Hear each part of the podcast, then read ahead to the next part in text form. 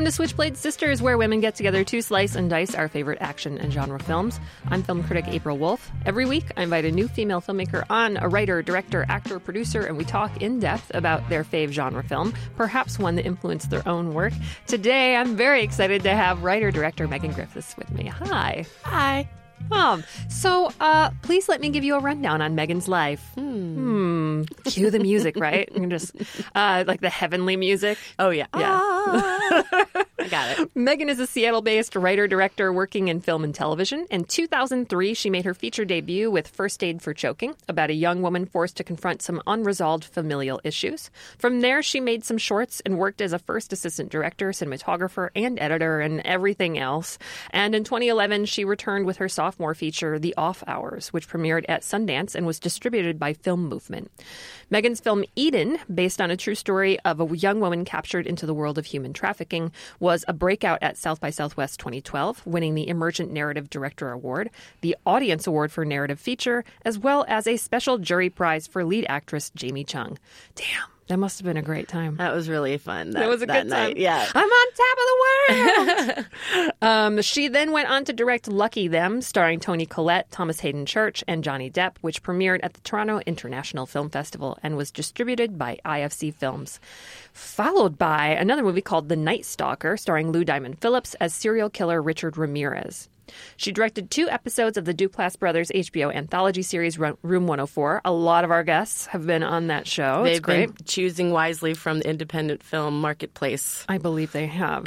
um, and Megan's uh, episode of the Epix comedy Graves, starring Nick Nolte, also, I think, what, last year? This Yeah, year? it was last year. Yeah. Um, her newest feature is called Sadie, starring Melanie Lynskey and John Gallagher Jr., in a story about a girl navigating grief and confusion while her father chooses to serve overseas and her mother attempts to move on with her life. Megan was the recipient of the 2012 Stranger Genius Award for Film, was named the 2013 City Arts Film Artist of the Year, and received the 2015 Seattle Mayor's Award for Film. The mayor! I know. To- I'm going to meet the mayor, I- yeah, I felt like I should get to be the mayor after getting that award. I It's think so like too. honor, That's- at least for like a That's day. That's the prize, right? Yeah. Mayor for a day. I feel like that's appropriate. Mm-hmm. Ban I wouldn't do any major damage. I would. She's also Megan is also the vice president of the board of the Northwest Film Forum and is an active advocate for sustainable production, which we need more of.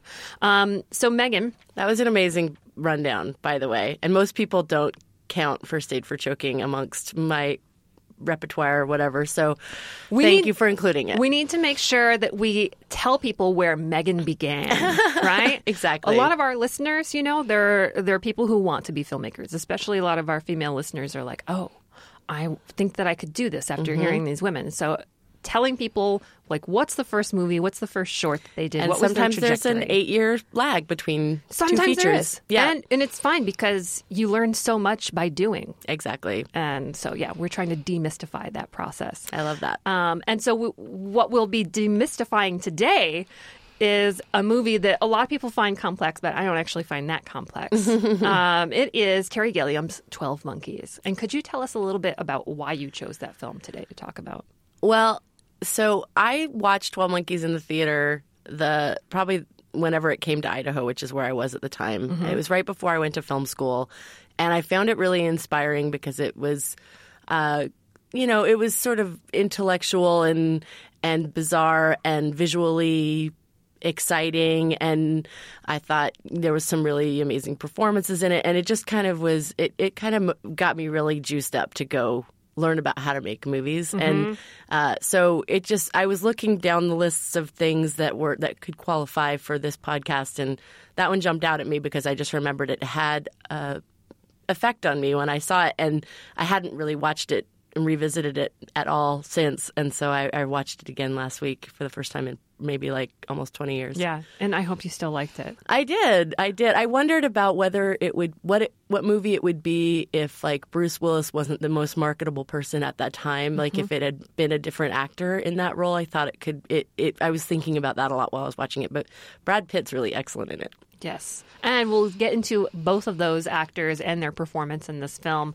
Um, but for those of you who haven't seen 12 Monkeys, today's episode will obviously give you some spoilers. That shouldn't stop you from listening before you watch. My motto is always is that it's not what happens, but how it happens that makes a movie worth watching. Still, if you would like to pause and watch 12 Monkeys now, this is your opportunity.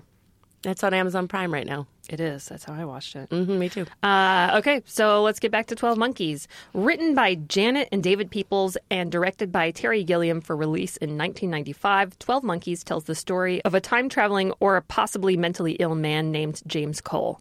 We start in 2035, where Cole is a prisoner in an underground bunker of old Philadelphia. Animals have become dominant again, and Cole is a forced volunteer who has to go to the surface of Earth and try to collect insect specimens. He's then trained to time travel and try to stop the people responsible for the infection that turned the world upside down. And he is sent back to 1999. Only he was supposed to be sent back to 1996, and there was a mistake. Um, there, in 1990, he is institutionalized and meets Jeffrey Goines, a jittery, wealthy radical, also institutionalized, who vaguely talks about revolutionary plans. Cole disappears from his cell, and we see him back in 2035 being debriefed by these scientists. He identifies Goines from a picture he's shown and thinks he's involved in a group called the 12 Monkeys, which is supposedly responsible for the outbreak that happens in 1996. So then Cole gets sent accidentally to World War One. He gets shot, and then he's correctly sent to 1996 almost immediately, where he then kidnaps his former doctor from 1990, Kathryn Railly. Railly tries to convince Cole he's not a time traveler and that he needs help. He shows her the 12 monkey symbols around the city, informs her about Goines, and takes her to their hideout. She slowly starts to come around to his being a time traveler while he comes around to being insane. Um, Railly devises a plan for them to escape from whoever is following Cole. She leaves a message on a telephone number Cole once gave her in 1990 just in case. And Cole is able to recite from memory everything Railly said on the message because he heard it played in 2035. Ooh, the plot thickens. they arrive at the airport the same time as another man, Dr. Peters, who had tried to talk to Railly once about his plans earlier in the story. You know, kind of a peripheral character that you mm-hmm. t- kind of saw, but you didn't think anything of. Then plays out a recurring vision Cole has had his entire life a memory from his childhood of being at that airport in 1996 as a child watching his future self get murdered. Nothing is okay, everything is cir- circular, and you can never escape your fate. Yay! it's pretty exciting stuff. Terry Gilliam. That's, yeah, it sounds more complicated, I think, than it is to watch. It but, is not as complicated. Yeah, and I, I, I, you know, when I watched it going to school, I, I you know, I, I, probably was the most film snobby I ever was in that era. But sure, I was uh, I, I didn't feel like baffled by it. Like mm-hmm. I, I came out just thinking, wow, it really kind of it made my brain function and work during it, which I loved. And then, uh, you know, I had this, you know, I had all these great conversations after it. I love movies that that spark that kind of thing. So I want to begin this whole discussion with this Terry Gilliam quote, which he said in an old Charlie Rose interview for the release of 12 Monkeys. He said, quote, I didn't want big stars, period. I wanted to keep them with less expense I wanted to keep them less expensive because I wanted to maintain control. It's a demanding script. The studio going is going to get nervous, so the cheaper I could make it, the less demanding they would be. They wanted a name to sell the film. They threw out a whole lot of names for me and they were all totally inappropriate. So, uh, we'll get into his reasoning for casting the actors that he did in this movie, but I would love to open it up, you know, this conversation of the idea of control mm-hmm. and the weird ways that filmmakers try to maintain control of their pictures. Yeah, first of all, I think that's really interesting because it doesn't seem like he ultimately went with any kind of unknown actors. Yeah. I mean, I mean Bruce Willis and Brad Pitt were big stars at the time that this movie came out. It yeah. wasn't like early Brad Pitt or anything. Um, and Madeleine Stowe too was like a huge star at the oh, time. Yeah. So I, I'm I'm interested at what point of the process that was his thinking because at the end, yeah, he's got to have come around to the idea of casting stars. Um, but yeah, I think it's it's interesting to the the whole concept of of directorial control and creative control. I come from an independent background, and I have been sort of fortunate enough in my career to have final cut, to have a lot of sort of the final say on mm-hmm. all questions when it comes to the films I've been making. And you know, it doesn't mean I don't, I don't seek feedback, but you know, at the end of the day, the buck stops here, and there's not a committee making a choice, and I do appreciate that about working at a lower budget level. I always call it the low budget, low interference model. Um, but uh, there's, but then I've done some work in television, and I've kind of gotten a taste of uh, a different you know where you don't even have final cut you get a couple of days in the editing room to mm-hmm. make your version and then you watch what they do to it on television whenever it airs like you don't even that must be a surreal experience it's weird and especially after making six features where i was in the room the entire process like i, I i'm all you know i'm there from the first day to the last day um, mm-hmm. and and having that much you know control and input and say and collaboration is really uh, wonderful and and it guides the end result so much mm-hmm. that it's mm-hmm. it's is kind of like sometimes it can be a little cringy to see what happens to the stuff you've directed because directing on set is part of it, but directing the editing room is huge. It, yeah. You can really, really shape performances. I have, I think I've been able to, you know, work with really incredible actors, but there's always a way to cut a bad performance out of what they do because you're giving them all this opportunity on set to try things. Like mm-hmm. they trust you with with these experiments that they're doing and then that you're not going to put the ones in that don't work. And if you lose that control then it, it sort of like limits what you can allow on set i think or at least what they'll let themselves do. Yeah. I mean and there's also a way to make really bad performances turn into great performance through the editing. Yeah, you know? yeah, that's for sure. that's a, like, not naming names on that one, but but you know, sometimes people just like you know they may not. Uh, have the right connection with the material or the editing, like maybe there might be something different in the room. You know, there's uh, the story about you know all uh, Lenny, uh, that movie Lenny that um, uh, uh, Bob Fosse directed, mm-hmm. and they had to develop new editing to try to fix Dustin Hoffman's Interesting. performance, and then he ended up winning an award. so. And then it's like the director's like, I want to get that. I want to go up and accept that award. Exactly right. but I, I, um, I'm curious. You know, we'll go into the star thing because you brought up the fact that you know Brad Pitt and Madeleine Stowe, Bruce Willis, and also we can't forget Christopher Plummer in this movie. Like, right. Yeah, that's right. Like he's got a small role, but you're like, that's fucking Christopher Plummer. he he brings a gravitas to the proceedings. To anything, right? Yeah. Um, so I, I do think it is kind of silly that Gilliam says he didn't want to work with stars because he does have all of these I could see him here. saying like that at the beginning of the process and then being overruled or his mind having been changed or something. But to say it at the end when he, these are the actors in your movie is kind of crazy. I think he was justifying it.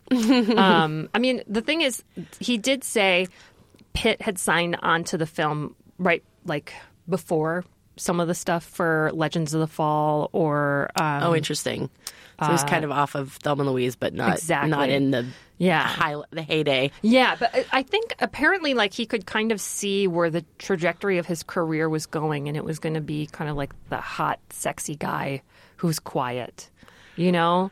Yeah, uh, especially after Legends of the Fall. This felt like one one of I think he's one of those you know sort of actors who could have gone the very you know the pretty boy route, but he made really smart choices in his career to try these weird roles in like this and like Kalifornia, and you know he he did he made choices that I'm sure his agents hated at the time oh, to yeah. just to kind of make sure people realized that he was interested in you know character acting too and not just being the sexy leading man. Yeah, Kalifornia, I think, is actually the performance that got Gilliam to even look at him as a possibility because mm-hmm. he didn't want like a, a handsome leading man. He's great in role. that too.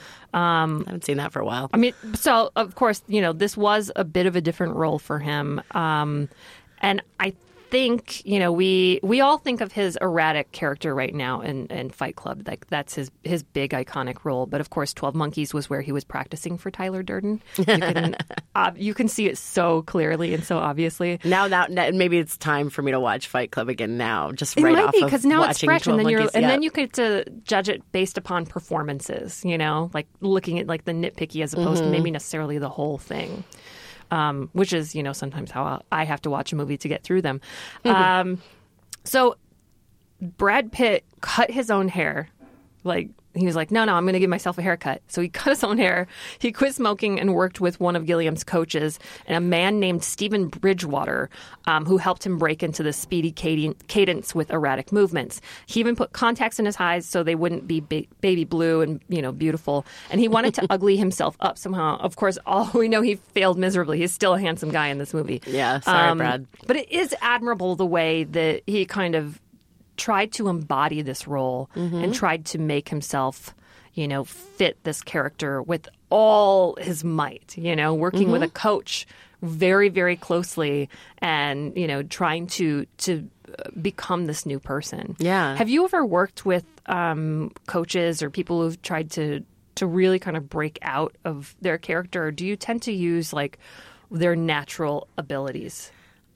So far, in, I'm just kind of flipping back through performances, but I think I've, I've I haven't cast so wildly away from like I I I mean like Toni Collette has an American accent and Lucky Them, and obviously she's Australian. Mm-hmm. So um, that's, but she doesn't need any coach at this point. She's been doing that same. She's been doing an American accent for a long time, mm-hmm. so she didn't really need me uh, or any help from the production on that. Um, yeah, I think it's been. I mean, there's like small things like training for. Uh, you know, like I had a character in The Night Stalker who boxed, so we were doing sort of boxing training and stuff like that. But it was, for the most part, I think I've I've looked for actors who felt like they were in the right ballpark for the character and and just tried to cast as well as possible. Well, it's a risk. I mm-hmm. mean, because if you take a risk on someone and they actually can't embody that role, mm-hmm. then oh, like yeah. what are you going to do? I mean, I hadn't seen Jamie Chung do anything like Eden um, when I cast her in the lead for that. She came and auditioned for us though, which did kind of take a little element of the risk out because she clearly was so good and mm-hmm. smart mm-hmm. and. Um,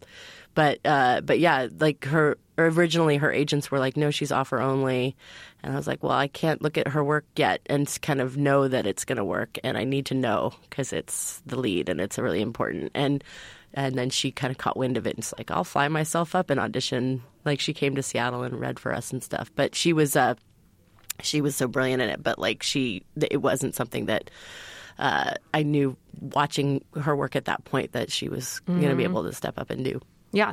Uh, I mean, it is tempting if you get, you know, an actor with a name to maybe forego any kind of audition process, but yeah, because you do have to do that so much of the time. You have to just kind of take the leap of faith when they're they're quote unquote offer only or meeting only, or they won't audition at a certain point after their career, which is something their agents decide, not necessarily something they decide. Yeah, because sometimes um, they might be interested in doing that just so they can like vibe with the director. Yeah, I mean that's what Jamie said when I told her her agents had said that she was offer only. She was like, "What? I'll read for whatever." But um, she was, you know, she had she she made the extra effort on that. But yeah, a lot of times you don't get they don't get wind of it at all. So you're just talking to the gatekeepers, and they're telling you like what they've decided the actors you know what level they're at. That's incredibly frustrating. Terry Gilliam said that he didn't really deal with Brad Pitt's agents because Brad Pitt flew himself to London hmm. and just showed up and was just like, "I want to be in this movie."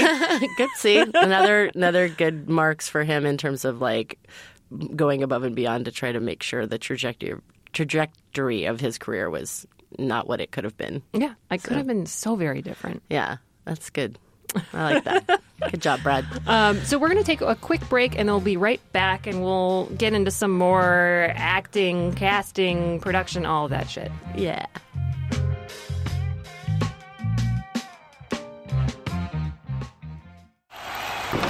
Welcome, everyone, to the live wrestling spectacular in Los Angeles. So far, the world's most boring wrestling podcast has been destroying the competition. Isn't there anyone who can save us from this travesty? Wait, could it be? It's Tights and Fights, the perfect wrestling podcast. Tights and Fights is here to save us from the monotony of boring wrestling podcasts with hilarious conversations woke trips through the history of wrestling, and joke about the finer points of people wearing spandex.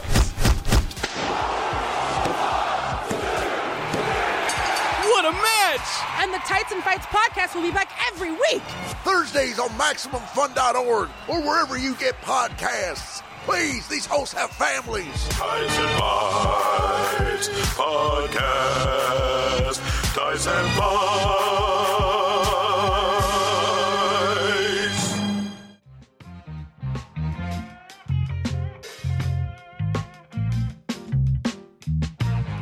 Welcome back to Switchblade Sisters. I'm April Wolf, and I'm here with Megan Griffiths, and we are talking about 12 Monkeys. Um, so we talked a little bit about Brad Pitt let us get into Bruce Willis. Let's. Mm, we should note that this is the movie where Bruce Willis offered to shave his head, mm. also changing the trajectory of his career because of his hair. Hasn't come back from Two that men since. who wanted to cut their hair, right? It's so weird. Um, he'd come close to that look. You know, he was doing a buzz cut for Pulp Fiction. And um, when Gilliam said he wanted, to, above all, a vulnerability in Willis's performance, Willis clean shaved his head. He was like, ah, yes. Um, it's almost like a return to this kind of like infantile state. And, you know, he's got kind of like a, a, a babyish quality about him. Um, and and it's something that he performs in the movie as well. Um, he becomes very childlike and small in some scenes, and um, especially towards the end when he's feeling very broken and fragile, um, and really is taking care of Cole. Um, so all of this is extremely different from the persona Willis had before. Uh, and honestly, the performances that Willis did after, with uh, the exception of M. Night Shyamalan films. Honestly, I, most of them are still him kind of doing the die hard thing. Tough guy. Yeah. Except for M. Night Shyamalan is the only one that that seems to want to get him to be an actor. You know, yeah. it's interesting. It's true. Um, so Gilliam said that he took the chance on Willis because of the improvised scene in Die Hard, though. Uh, it's where he's talking to himself about his wife as he's pulling shards of glass from his feet. Yo, pal, you got a minute? I'm here, John. Listen, man, I'm starting to get a bad feeling up here. I want you to do something for me. Um, I want you to find my wife. Don't ask me how. By then, you'll know how.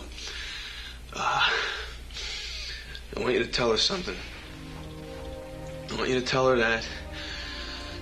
Um,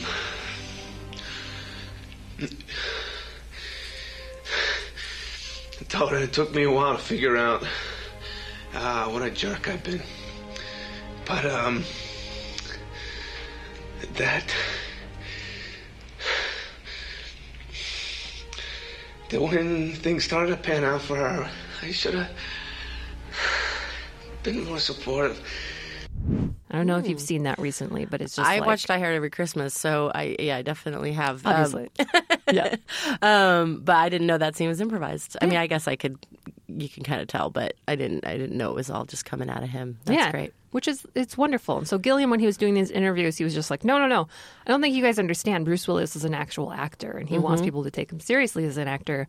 He can also deliver these wonderful quippy lines with you know like a you know self-deprecating attitude, but mm-hmm. he you know wants to be an actor. well, it's like I think I I certainly got to know him as David Addison from Moonlighting, mm-hmm. um, and he was so. I mean, he wasn't the diehard Bruce Willis at that point. He, you know, No. he was he was a little bit of a schlubby detective, um, and he was so good in Yeah. that role. It's really still probably my favorite thing he's done. Well, and you know, uh, you build your career as kind of like a comic actor, and it is sometimes difficult to to prove to people that that you can do other things. Mm-hmm. Um, but uh, I'm curious. I like the idea that uh, Terry Gilliam saw him in Die Hard, picked out that one scene, was just like, you know what? No, no, he can do it. Were there ever any times where you've watched a movie and you've seen a performance and you were like, "Oh, I want to work with that person someday"? all the time, constantly. In fact, the almost the entire cast of my film, The Off Hours, was me w- watching other independent films and pointing at people and being like, "That person, I want to work with her or him." Um, and I, I still do it all the time. Like I'm always looking for people that just kind of jump out of anything, like a movie or a television episode or something. And I'm writing down names all the time of people who have just kind of been doing something interesting mm-hmm. that makes them their performance Do you keep like uh, a notebook? Google Doc.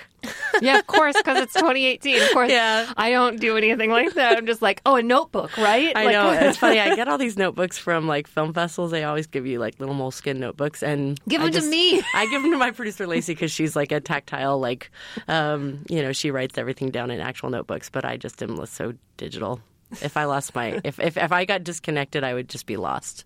So Gilliam makes a big deal about not living in Hollywood. Like in every interview that he does, he's always said like, quote, I work hard at trying to offer up a different perception of the world. That's why I stay in England. Anyone in the film industry is surrounded by so many people who seemingly all agree to accept a worldview at any one moment, any week. Films get made by people agreeing with that. My films fall through the cracks. Somehow we manage to get there. Agree or disagree? Agree, kind of. I mean, I think that uh, I don't live in Hollywood Obviously, either. yeah. I live in Seattle, and that's definitely been a conscious choice over the years. I moved to Seattle thinking I would give it a shot and see how long I could make it work there, and then I've been there for 18 years now. Um, and I, I always said like I'd move to LA if if there was a if, if there was an opportunity not to go searching for opportunity and um, and my feelings about it that sort of are in the same category as Gilliam's are that um, the thing that bothers me about LA is that there's there's so many people in the industry that a lot of dyna- relationship dynamics become very transactional and you get into all these situations where even casual hangs can become how can that person help me get to this this Yes. thing that I want Yes. and and so if you're on the the side of that where you're looking for something it, it feels very desperate. And if you're on the side of it who could grant something it feels very uh, exhausting to keep having to sort of fend it off and and and tr- say no to people. Um, and I think it affects how people interact with each other to the point where um, often people who are on the side of it where they can offer something to people retreat behind gates and into big houses and don't and lose touch with with the sort of the real people of the world and then their films sort of lose touch with the real people of the world. So i'm not mm-hmm. in, in that category yet at all of of people who are like need to retreat from the masses who are looking for something from me but like this that's what success feels like. It means in hollywood where it's like you're you're if you're successful and people know you're successful then all of a sudden you're like a commodity that they're looking to get something from and you and i don't want to ever be have to step away from like humanity Yeah. So when Gilliam made 12 Monkeys, he hadn't seen the short film La Jetée. He Wait, what did you? He hadn't seen La Jetée? No. What? Uh, and this is is the movie on which the script is based, which we had mentioned earlier in the show. Um, he said, "quote If I do something based on something else, I make it a principle not to read or see the original. I'll be intimidated by it, or I'll feel an awesome sense of responsibility. So I avoid I avoid that problem when I made Brazil. Uh, I'm sorry, when I made Brazil, I'd never read George Orwell's 1984. Hmm. Weird, right? Very. I'm surprised because I just rewatched La Jetée last night, and I all I could think of was, wow, I could really easily see a, a filmmaker sitting and watching this and going, I could like. It feels like a perfect movie to. And sometimes I think people think shouldn't be remade, and it's just like silly. But in this mm-hmm. case, it's it's a little like because it's all in stills and it's in French and it's 30 minutes long, which is a weird length. It's a little inaccessible to a lot of people. So I think the I could see a filmmaker sitting down and being like, I could do something with this, especially someone as visual as Terry Gilliam. Yes. So I'm kind of amazed that Yeah. he hadn't seen it, and pro- hopefully he has at this point. But Yeah, he watched it like a few years ago, I think.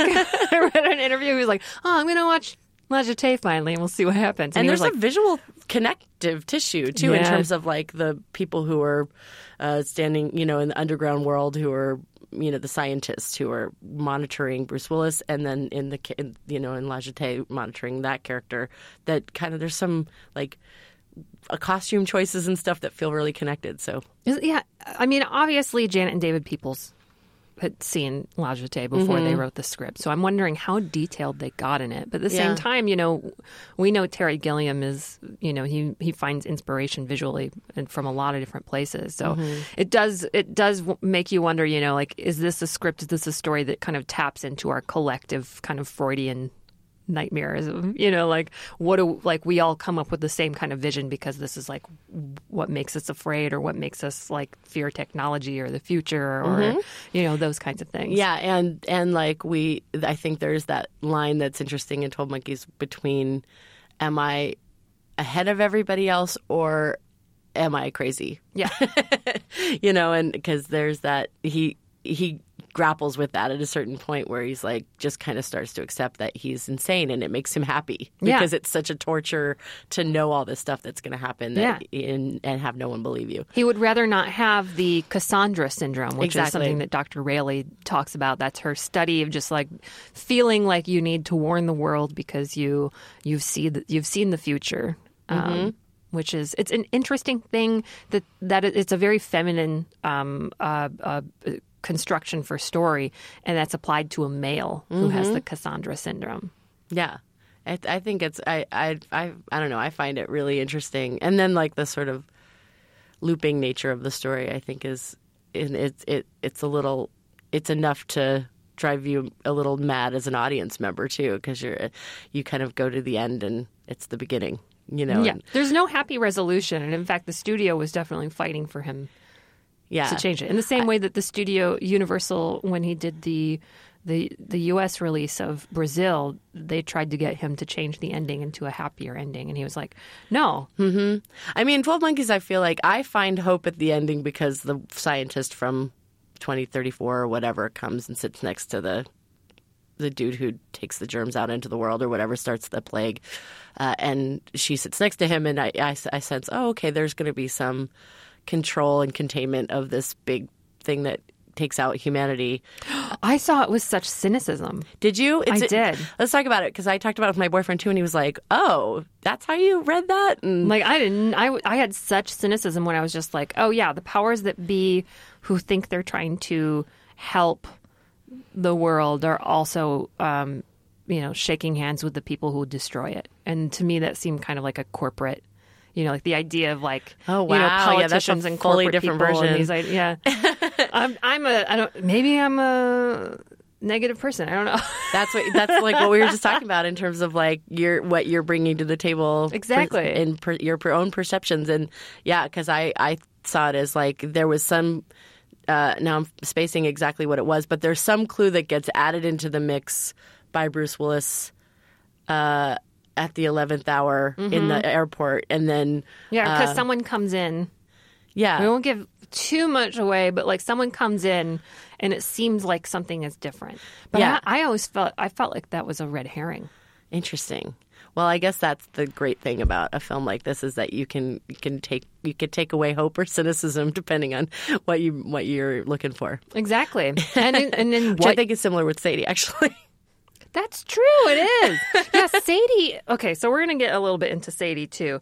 Um, because one of the things that I thought was really interesting, if we look at these um, uh, two movies side by side, if we look at Sadie and 12 Monkeys, is the kind of um, architecture of like space and despair.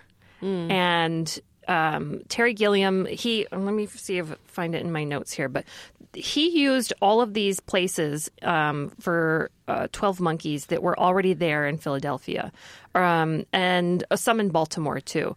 Um, and so they were essentially like these old power structures and things that that Oh, yeah. They were nuclear plants, factories, and power stations, and what he called, quote, cathedrals of technology progress. Interesting. And he also said, quote, I've always had a problem with the belief that technology was going to solve all of our problems. So I'm drawn to shooting in those places, particularly for this film, which is about decay and about nostalgia. These great spaces were considered to be providing the solution to all of our problems, yet now they're just wasted, lying there rotting. And that seemed to be very much what a lot of the film was about, about putting your faith in the wrong things.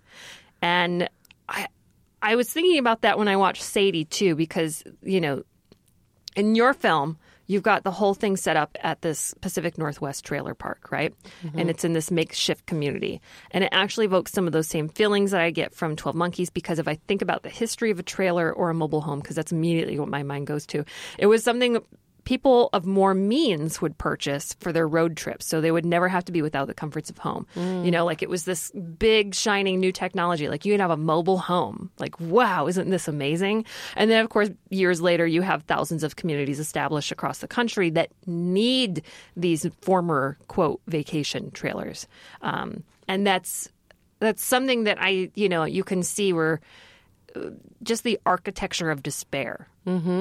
Yeah. and I was hoping that you could talk a little bit about finding these places and trying to kind of exploit what's already there in them. Yeah, I definitely gravitate towards like things that are decaying a little bit and and a product of a different era. And I love that idea of uh, you know it was it was built for this very hopeful reason, and it's become this very hopeless thing. You know, I think there's there's something really textured and complicated in all in that idea. Yeah, and, the nostalgia, like he was saying too. Yeah, Yeah, and in this, you- like what you're saying about how you know RVs and trailers were, you know, uh, and you know still are some in some degree like built to to be this extension of a family space, um, and now it's like Sadie's in the middle of this trailer park full of these and sort of just like struggling to grasp and keep hold of her family, um, and there's like this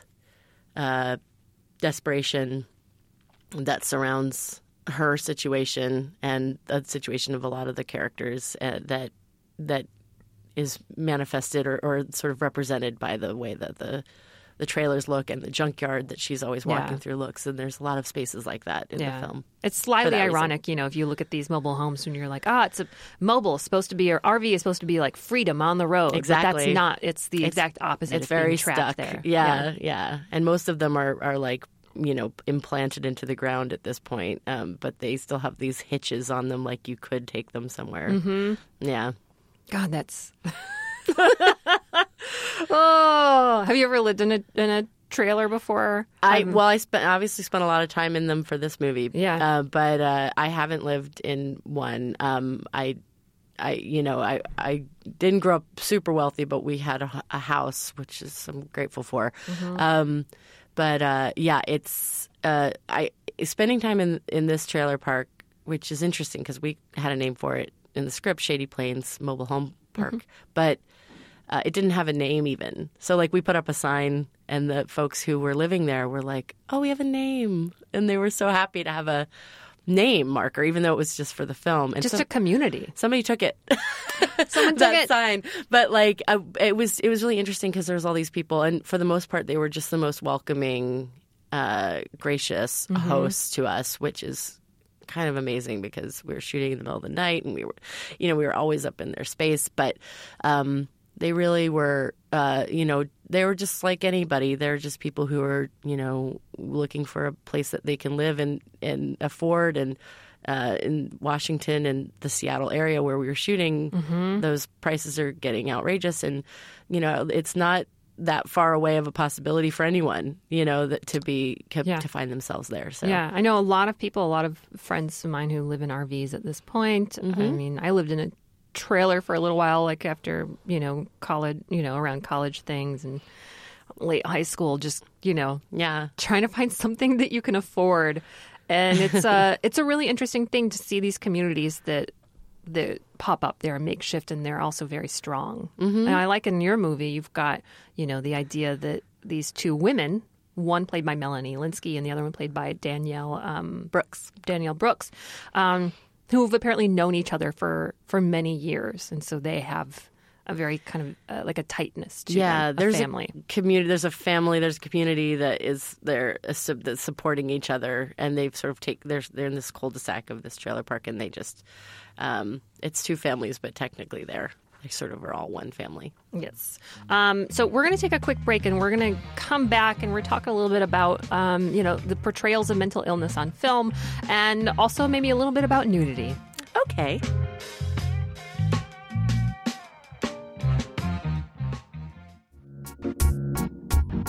Hi, I'm Allie Goertz. And I'm Julia Prescott, and we're the hosts of Everything's Coming Up Simpsons.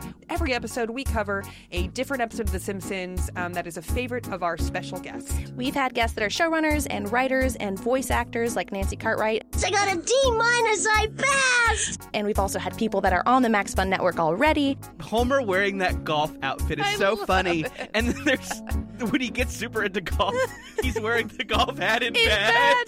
We've had Weird Al Yankovic on the show. I was just uh, struck by how sharp the writing is. I mean, that's no surprise because it's The Simpsons, but I mean, like you, you can't say that about a lot, lot of a lot of TV shows, particularly ones that at that point had been on the air for 14 years. Find us on MaximumFun.org, iTunes, or wherever you you get your podcasts. All right. Smell you later.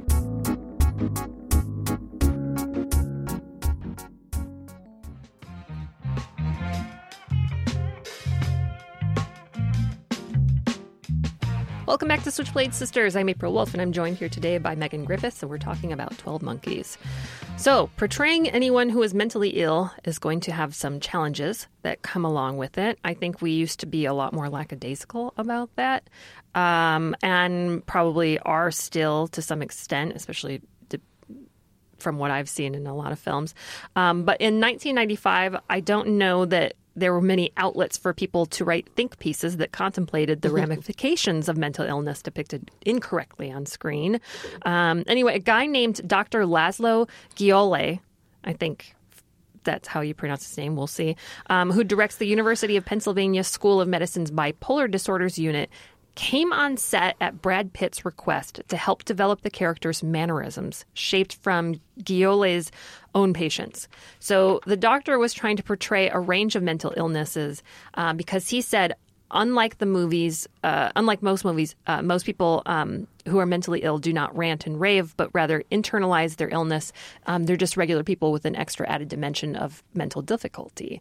Um, and so it's it's an interesting thing that you know Brad Pitt had requested this. I'm glad that he, you know, maybe wanted to to get like an an insider's perspective on that. And then you also have you know the people in the hospital who who are they're not ranting, raving. Terry Gilliam does shoot things at like Dutch angles though, Yeah. so it makes you feel like you're disoriented. But most of them are just quite normal people, and then Brad Pitt is the only one who's kind of like you know jittery and Yeah. and kind of off the wall. I, I think I'm glad to hear that, and I feel like you can feel it that there was that there was a you know a, a voice of authority on that subject in the room because I was watching it just this last week to revisit, and uh, I was glad to see that I felt like like I have some exposure in my life to people with bipolar disorder, and and I felt like he was getting a lot of things right.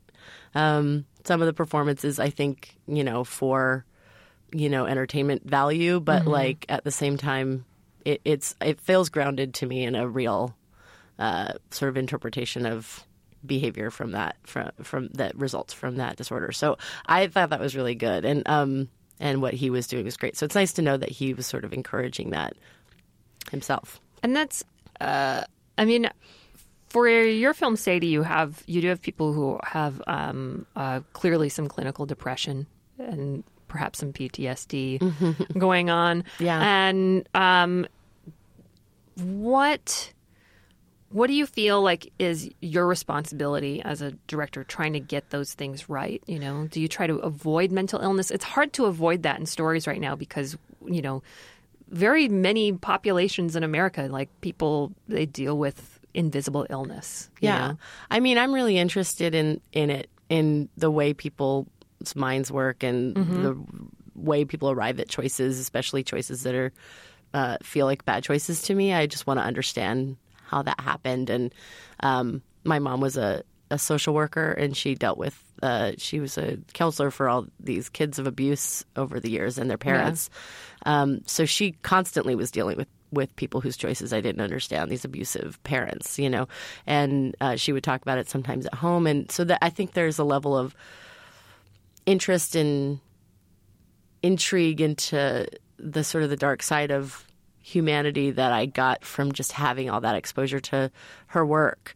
Um, not that she would come home and just be dwell and constantly just bring the house down in terms of um, this horrible thing happened today, but she would talk about it. Sometimes she needed an outlet, and so uh, I got really fascinated by that. And so. Uh, in Sadie, it's interesting you bring up PTSD because I always think of it as a war movie.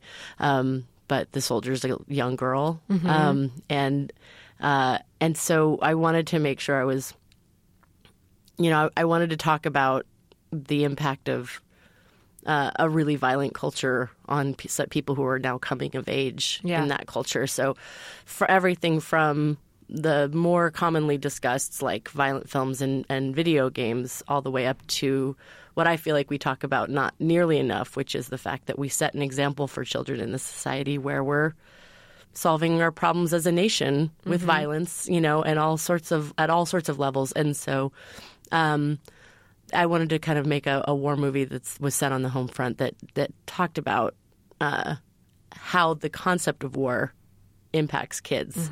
Um, and so that was it, that was sort of the level of responsibility I felt was like depicting a military family. I don't come from a military family, although my mom's brothers, uh, many of them served, and Mhm.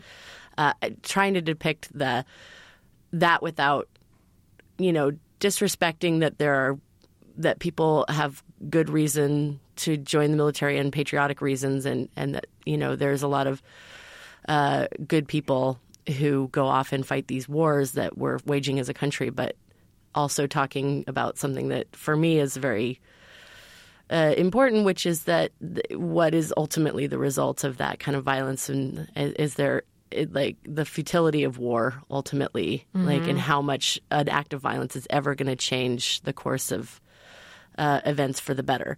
Um, and so, yeah, so then you know, bringing that back in, just trying to figure out how all that affects Sadie on a mental level and how it affects her behavior.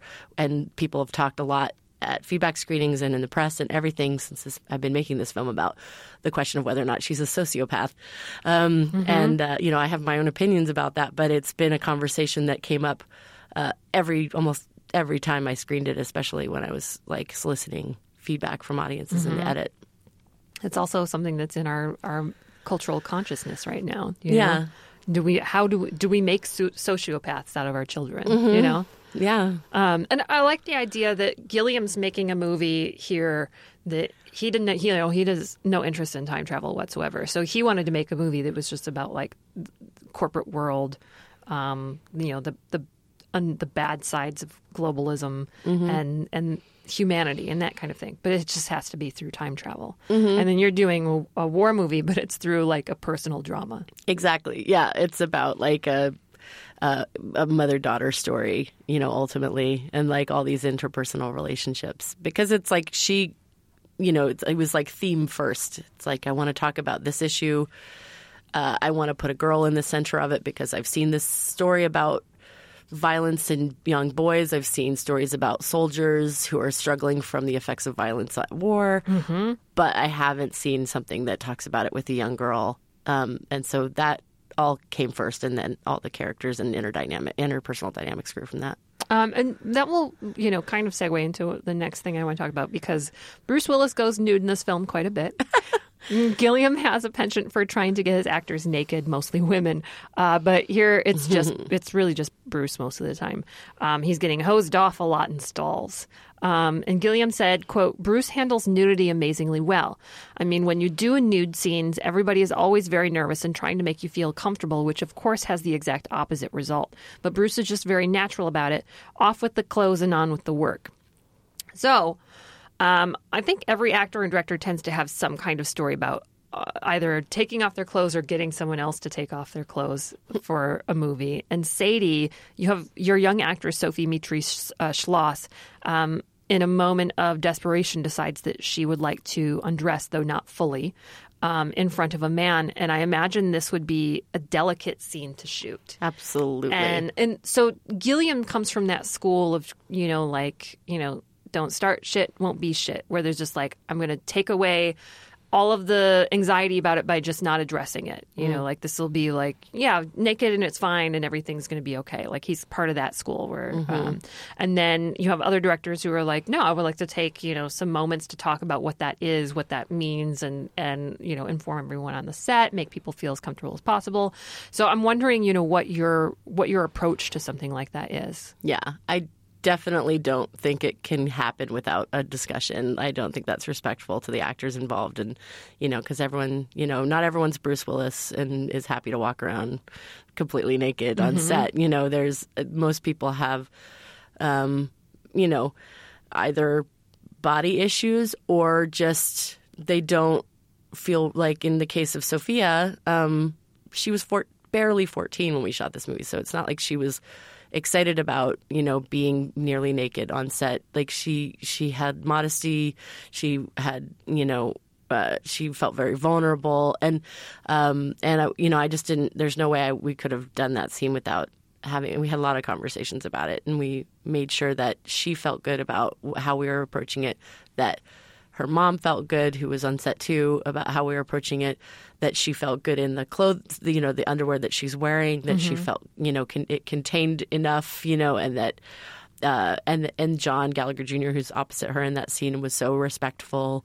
Um, often, when the camera wasn't pointed at him, he wouldn't even look at her. When you know, so it was it was something that we all had conversations about and had to, and and it was delicate for sure. But also, I don't there. There's no like if we hadn't had those conversations, God, how unsafe would she have felt just being thrown into that situation? Yeah, it's, I mean, for a younger girl or a young woman or anyone, uh, you know, like that, uh, I feel like you just need to do something else. I was a little bit disturbed when he was talking about directing Uma Thurman when she was 17 and getting her naked.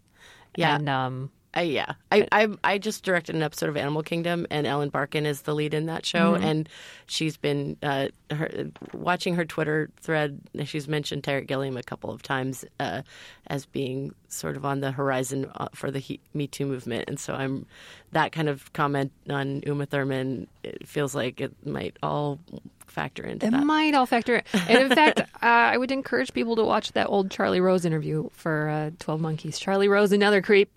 Uh, Man, well, you know, we'll see. We'll we'll see. But uh, and he made a he made a, a lot of great movies, and this is what we're talking about. Well, yeah, it's And it's- interesting because uh, so I wrote a piece uh, last year about sort of what to I called it the pervert genius problem, um, which Yeah. is like how to deal with these people who've made work that you admire but Yeah. who have made choices that you despise. Yeah. And um and I for me it comes down to, you know, I don't think uh, erasing them from the canon is the solution because it's it would be a lot of work that would go away. Oh my god! Um, like most of it. Yeah, know. I, mean, yes, probably, honestly, but um, but I do think that you do look at it differently. Like when I watch Twelve Monkeys now, thinking about potential stuff with Terry Gilliam, you know, and looking at treatment of women in it and sort of stuff like that, it, it sort of affects how I look at it. If I went back and watched The Cosby Show at this point, I think it would affect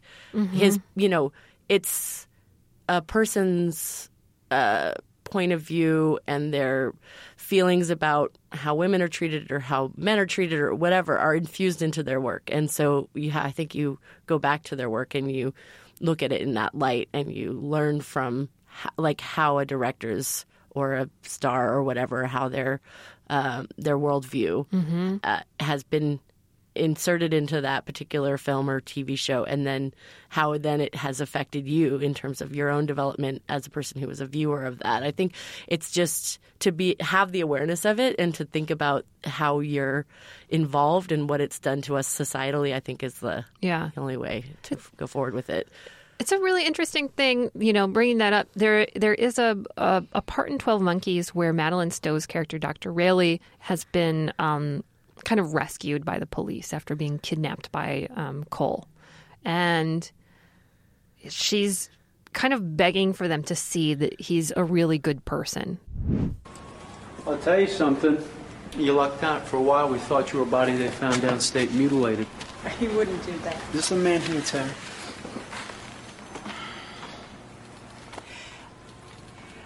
I want to be clear about this, okay? This man and the other one were severely beating us. James Cole didn't start it. In fact, he saved me. Funny thing, Doctor. Maybe you can help explain it to me, being a psychiatrist and all. Why is it the kidnapped victims almost always try to tell us about the guys that grabbed them? And they try to make us understand how kind these bastards really were. And that line where she was when she's trying to explain it to them, I was just like, yeah, why is that? why why is there that Stockholm syndrome there, and how come we all have it as a society? that it's a yeah that's a it's a question for the ages maybe our listeners can weigh in on that why do we have the stockholm syndrome but i thought that that was a really kind of astute way also in the script to kind of explain dr railly's um, you know impetus for attempting to get with james cole and fall in love with him Because it's actually a real leap. Uh, I mean, the uh, uh, the person who was on set for Brad Pitt for the bipolar disorder stuff, I don't think probably stuck around for the the psychologist or psychiatrist falling for her patient No. part of it. Because I think that is uh, is a real uh, minefield. so no that's that's a that's a real interesting one it's uh I still think that Janet David and David Peoples did a really great job with the script. Yeah. Making something that could be very complicated into something that is uh, just richly complex. You know? I agree. I agree. I also think, you know, on that sort of subject about how those characters interact, I feel like there's a version of it, probably not one that studios would gravitate towards as much, that doesn't have them romantically linked, but Mm-hmm. has her still come to understand that that you know his Cassandra syndrome is is maybe based in something legitimate, um, and so I could see her coming around to his point of view without actually falling in love with him. Um, and I think there's a version of the movie that would be that, but Oh, I would like to see that version. I know, me too. well, uh, I want to thank you so much for coming and joining us today to talk about your work and about 12 Monkeys. And um, Megan, can you tell us uh, where and when people can see Sadie? Absolutely. So um, it comes out on October 12th in New York, LA, and Olympia, Washington. And then it will continue rolling out to cities uh, after that theatrically and um, later this year on iTunes and then in February on Amazon. Wonderful. Thank And you, so much. Sorry, I was just going to say also you can people can uh, find screenings near them and follow the film at sadiefilm.com and at sadiefilm on all the social media and we're blogging about our efforts in creative distribution and that you can also follow on our website. Dude, technology. Yeah. Thanks so much for coming. Thank you. And thank you, wonderful listeners, for taking your time to listen to Switchblade Sisters. If you like what you're hearing, please leave us a five star review on Apple Podcasts. If you do, we'll read it on air. Uh, here's one Shang Zhang Shang. I like that name a lot. I love this podcast. It introduces me to female filmmakers and their projects and previous works and their inspirations. Plus, I get to hear new funny things about some of my favorite genre films. April has great chemistry with each of her guests, which ensures no weird pauses or uhs or ums, which seems to run rampant in other podcasts. Highly recommend if you love and support women.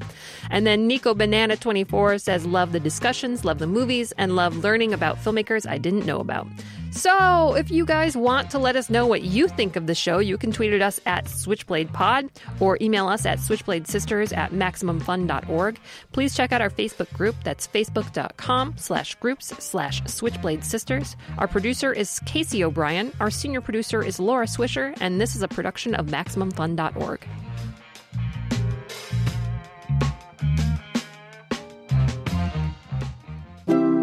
MaximumFun.org. Comedy and culture. Artist owned. Listener supported.